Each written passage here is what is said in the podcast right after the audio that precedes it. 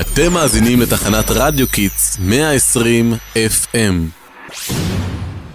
שלום רב לכל המאזינים והמאזינות בפודקאסט של בית ספר איינשטיין. לציון חודש השפה העברית החלטנו השדרנים של כיתה ד' אחת לערוך תסריט שלם ללא שימוש בסלנג. סליחה, אני מבקש הגה.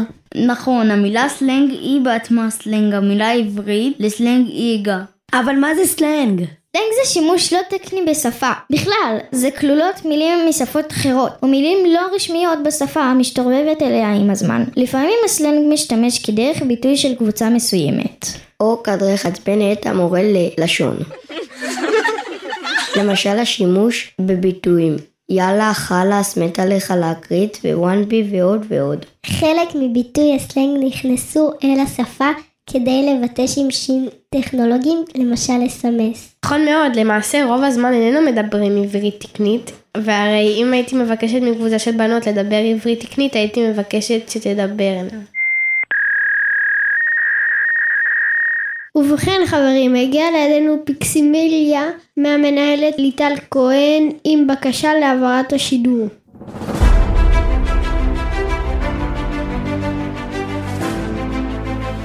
החדשות מציינים את יום השפה העברית בכ"א בטבת, יום הולדתו של אליעזר בן יהודה, מחיה השפה העברית.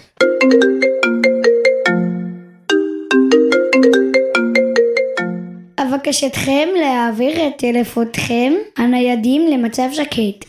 טרם הספיק אותי לעשות זאת. עמכם סליחה.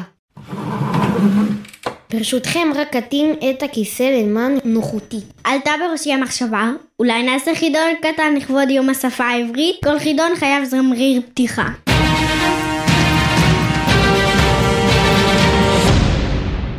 אתן לכם מילים חדשות שאושרו על ידי האקדמיה העברית ללשון. ואנחנו ננחש מה משמעותן? כן, בידיכם זמזמים. הראשון או הראשונה שמזמזמים יקבלו הזדמנות לענות ולצבור נקודה. קדימה, נתחיל. מה משמעות המילה סמלון? אולי הכוונה למילה עברית לאימוג'י? נכון מאוד, נקודה אחת לכיתה ד' שלום. ועכשיו, גבירותיי ורבותיי, אני מבקשת מכם לקבל במחיאות כפיים תוארות את הסדרנים של כיתה ד' שלוש. ואנחנו ממשיכים בשעשועון השפה העברית. שאלה הבאה, היא מעט יותר קשה ונעניק עליה חמש נקודות. מה משמעות המילה קודרה? זה קשור למילה קודרת? משהו? קר? לא, זה לא, זה ניחוש נוסף. ובכן זאת אכן מילה קשה. נגמר הזמן, מה התשובה? המילה קודר היא קוד כי הוא הארץ שסורקים בעברית.